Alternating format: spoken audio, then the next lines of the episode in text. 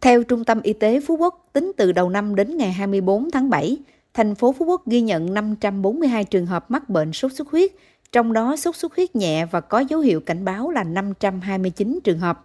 Số ca nặng là 13 trường hợp, tăng 8,1 lần so với cùng kỳ năm ngoái. Địa phương có số ca mắc cao là phường An Thới 309 trường hợp và phường Dương Đông 83 trường hợp. Bệnh nhân Nguyễn Thị Nga ở ấp Xứ Lớn, xã Dương Tơ, thành phố Phú Quốc bị mắc sốt xuất huyết đang điều trị tại Trung tâm Y tế Phú Quốc cho biết. Em ở nhà em bị sốt nặng, rồi ờ, em đi taxi lên đây rồi vô nhập viện. Bác sĩ chẩn đoán em nói là em sốt xuất huyết. Rồi bác sĩ kêu nằm đây, bác sĩ chăm sóc em vô nước biển chích thuốc rồi bữa nay hết dung rồi, hơi có, có sức khỏe rồi là trở lại rồi, khỏe nhiều rồi. Nhưng mà trong người em nó cũng còn quẩy quải á, nhất người.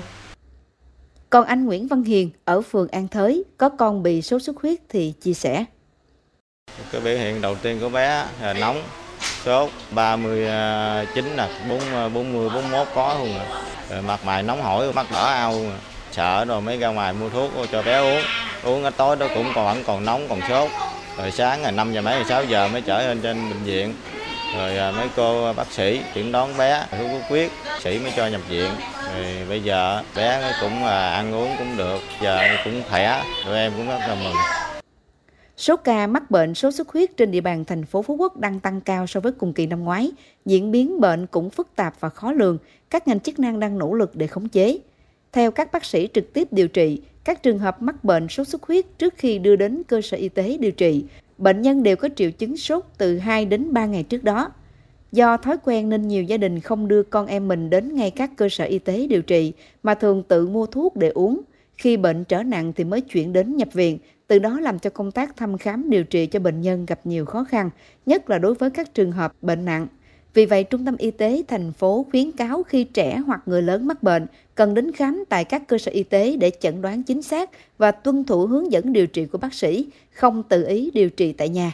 Bác sĩ Trần Văn Thành, trưởng khoa nội tổng hợp Trung tâm Y tế Phú Quốc cho rằng từ ngày mình sốt thì mình đến cơ sở y tế để được khám bệnh chứ đừng dùng thuốc nam hoặc là nghe người này người kia dùng thuốc không đúng. Thứ hai nữa là từ ngày thứ ba trở đi nếu mà điều kiện cho phép thì mình nên nhập viện để được nhân viên y tế theo dõi sát về mặt xét nghiệm và về mặt ờ, khám lâm sàng. Như vậy thì sẽ tránh được cái rủi ro không may đến cho cho người bệnh.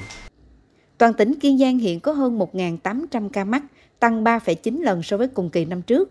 Có 97 trường hợp nặng và chưa có trường hợp nào tử vong. Các địa phương có số ca mắc cao là Phú Quốc, Rạch Giá, Châu Thành, Dòng Riền và Hòn Đất. Theo ông Hà Văn Phúc, Giám đốc Sở Y tế Kiên Giang, điều đáng quan ngại nhất hiện nay là dung dịch cao phân tử để điều trị sốt xuất huyết thì cả nước không có. Tới thời điểm này, Bộ Y tế chưa cấp được mã cho các công ty nhập thuốc. Chính vì vậy, các cơ sở y tế gặp rất nhiều khó khăn trong điều trị cho bệnh nhân. Trước tình hình dịch cao phân tử không có như thế, thành ra rất là nguy hiểm cho cái vấn đề điều trị ở những ca nặng. Chính vì vậy mà năm nay số lượng mắc tuy không có lớn lắm, nhưng mà tử vong rất là cao là như thế. Tôi đề nghị các đồng chí ờ, lãnh đạo các cấp chỉ đạo cho cả hệ thống chính trị chúng ta vào cuộc để phòng chống dịch. Sốt huyết và y tế chúng tôi đã, các cấp à, đã có tham mưu trong cái công tác phòng chống dịch hết rồi. Và vấn đề điều trị, vân vân là chúng tôi cũng đã triển khai. Hiện nay, thời tiết nắng mưa thất thường là điều kiện thuận lợi cho bệnh sốt xuất huyết bùng phát.